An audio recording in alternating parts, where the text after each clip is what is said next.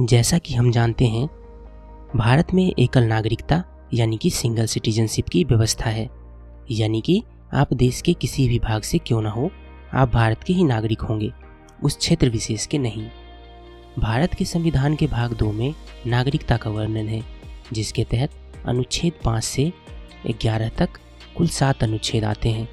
लेकिन यहाँ याद रखने वाली बात यह है कि इन अनुच्छेदों में उन्हीं लोगों के नागरिकता की चर्चा की गई है, जो आज़ादी के समय देश का नागरिक बन चुके थे या फिर बनने वाले थे। इसके बाद जन्मे लोगों के लिए या देश में आने वाले अन्य नए लोगों के लिए नागरिकता की व्यवस्था के लिए नागरिकता अधिनियम 1955 बनाया गया।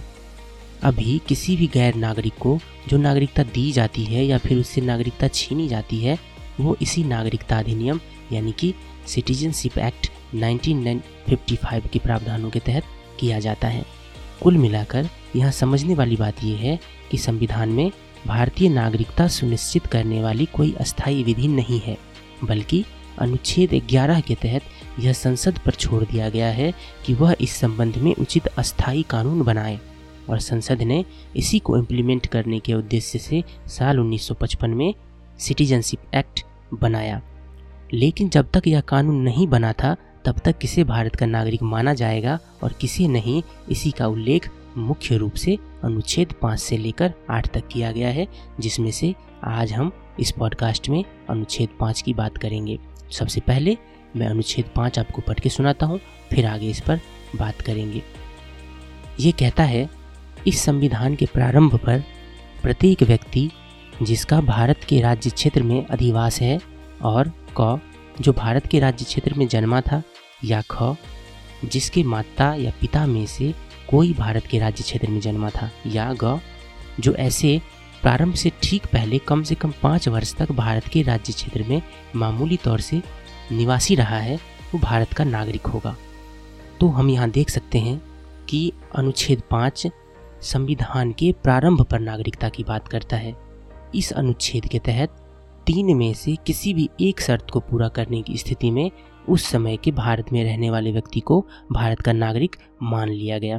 पहला शर्त, जो कि अनुच्छेद पाँच क है, उसके अनुसार उसका जन्म भारत में होना चाहिए, चाहे उसकी राष्ट्रीयता कुछ भी हो, या जो दूसरा शर्त है, यानी कि अनुच्छेद पाँच ख, उसके अनुसार उसके माता पिता में से किसी एक का जन्म भारत में होना चाहिए, चाहे उसके माता या पिता की राष्ट्रीयता कुछ भी हो, अथवा उस व्यक्ति का जन्म भारत में या उसके बाहर कहीं भी क्यों ना हुआ हो। और तीसरा शर्त, जो कि अनुच्छेद पाँच गौ है, उसके अनुसार कोई भी व्यक्ति जो स्वयं या उसके माता पिता भारत में नहीं जन्मा हो, लेकिन संविधान लागू होने के पाँच वर्ष पूर्व से वो भारत में रह रहा हो तो संविधान के प्रारंभ पर वो व्यक्ति भारत का नागरिक हो जाएगा। यानी कि इसका पहला शर्त है जिसको नागरिकता लेना है, अगर उसका जन्म भारत में हुआ है तो उसकी राष्ट्रीयता कुछ भी क्यों ना हो, यानी कि वो कहीं दूसरे देश से भी क्यों ना आया हो, लेकिन अगर उसका जन्म भारत में हुआ है उस समय तो उसे भारत का नागरिक मान लिया गया। दूसरा शर्त था, जो कि अनुच्छेद पाँच ख में है, उसके माता पिता में से किसी एक का जन्म भारत में होना चाहिए, चाहे उसके माता या पिता की राष्ट्रीयता कुछ भी हो। यानी कि उसके माता या पिता की अगर राष्ट्रीयता अलग भी है, लेकिन फिर भी उसमें से किसी एक का जन्म अगर भारत में हुआ है तो उसे भारत का नागरिक मान लिया जाएगा।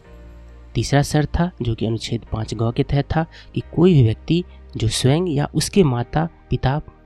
भारत में नहीं जन्मा हो, लेकिन संविधान लागू होने के पाँच वर्ष पूर्व से वो भारत में रह रहा हो, यानी कि ना ही वो व्यक्ति स्वयं,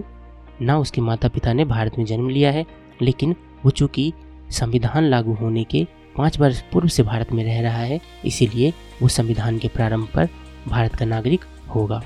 तो कुल मिलाकर यही अनुच्छेद पाँच उम्मीद है आपको समझ में आया होगा। विशेष जानकारी के लिए और फ्री में बहुत सारे प्रैक्टिस टेस्ट देने के लिए हमारी site wonder Hindi dot com को अवश्य विज़िट करें।